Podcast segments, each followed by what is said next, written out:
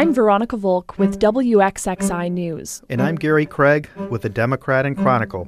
Mm-hmm. And this is Finding Tammy Jo, the podcast. Welcome back. It's been a while.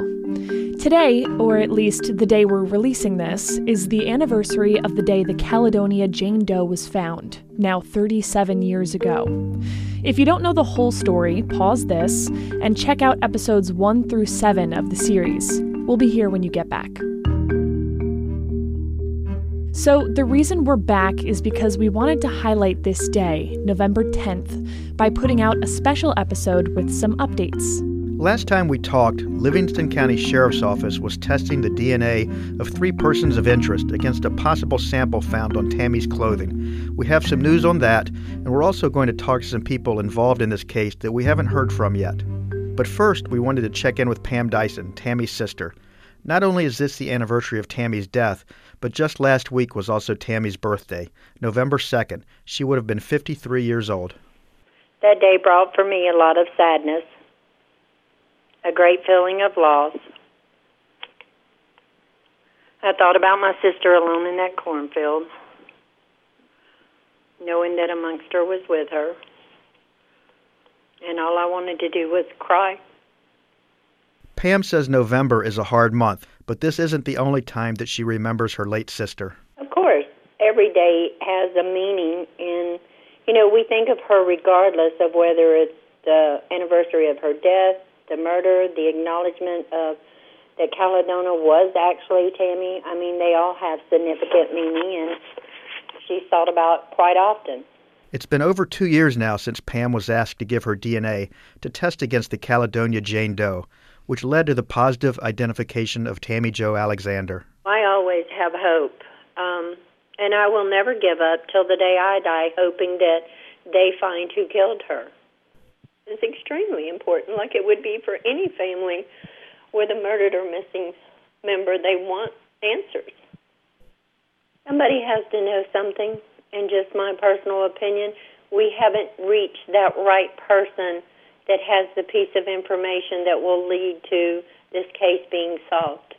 Investigator Brad Schneider is still working to find that right person. He's the lead on this case at the Livingston County Sheriff's Office. When we went to visit him, he had that familiar high school photo of Tammy Jo Alexander on the shelf above his desk, watching over him. He says they're still getting calls regularly about the case. As a matter of fact, uh, one was received this week. Uh, I got one received last week. The FBI has received a couple recently as well. So, yes, I mean, within the last couple of weeks, we, we have received several tips that we're still working on. In the last couple episodes of this podcast, we talked about a possible lead. Law enforcement had recovered a DNA sample from evidence, and even though Schneider said it was kind of a long shot, they ran it against the DNA of three persons of interest. Well, the results came in just last month. We do have the DNA uh, results back from the lab, and we did not come up with a match. We originally reported that the DNA came from this red jacket that Tammy Jo was found wearing. But Schneider says they're actually reviewing that information, and some of those details are now in question. I'm actually still going through reports. This, we just discussed this the other day, um, and that's what I'm trying to refresh my memory on. The, this case file being so thick, I'm still digging through trying to find the actual lab report to show me what piece of clothing or what piece of evidence it actually came from. But despite the negative DNA results, Schneider says they're still working this case constantly. Uh, you know, I'm, I'm never going to give up hope in this. This is a case that I have a working folder on my desk uh, with all the tips that are currently working on. Her lead log is right there next to my desk, and you know, it, it's as I have available time, this is what I'm working on.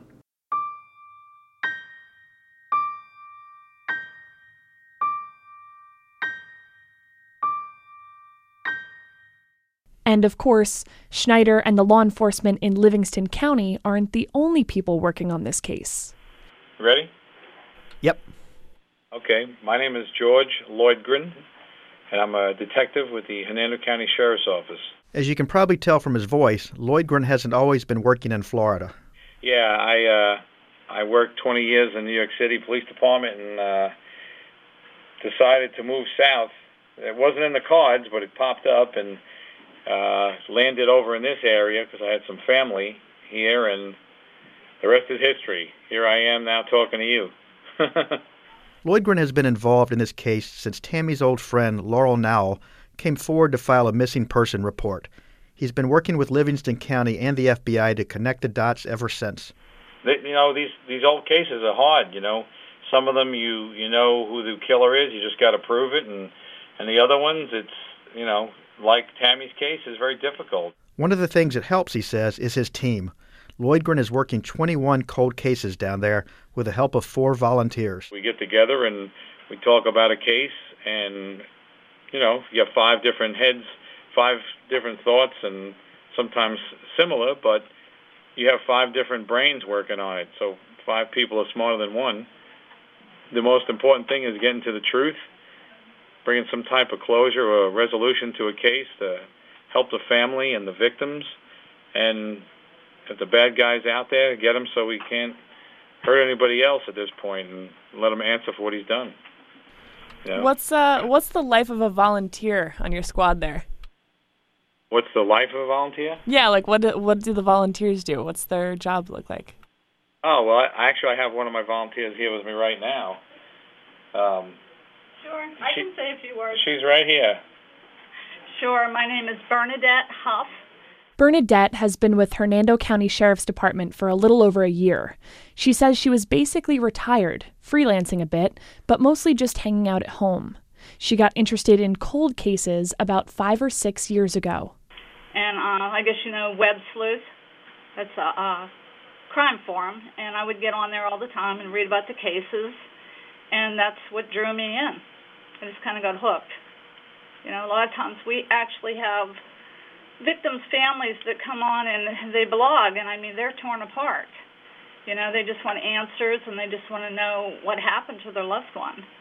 I've always been interested in this, and I um, I wrote a letter to the sheriff about another case, and they interviewed me and decided that I would be, you know, an asset back here. Bernadette says she didn't follow Caledonia Jane Doe's case on Websleuths, but she was familiar with Carl Koppelman, the man who created artistic renderings of the girl's face, which eventually helped identify her. Bernadette and the other volunteers have been helping Loydgren mostly with administrative tasks, organizing paper documents, itemizing them, and digitizing them. But that work hasn't led them to anyone else who knew Tammy Jo besides family, her friend Laurel, and her high school boyfriend Kevin Williams nobody else can point us in a direction to anybody else, or that would have been, you know, friends of hers, or, you know, I went through her school records. Um, you know, we dug as much as we could. Again, you got to realize it's 1979, and I, I guess I take things for granted as well.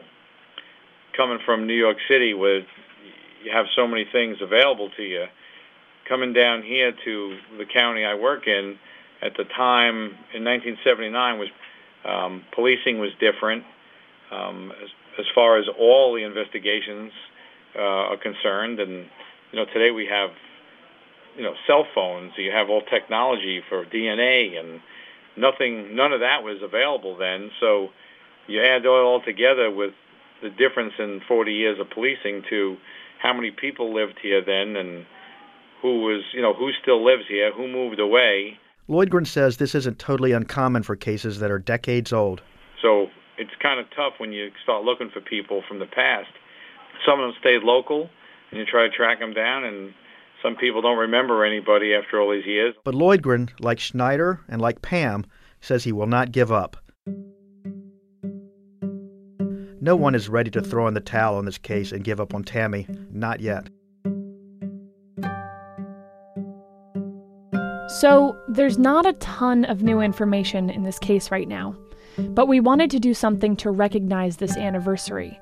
Because we worked with so many people touched by this case for so long, we wanted to keep this story going and keep Tammy on people's minds.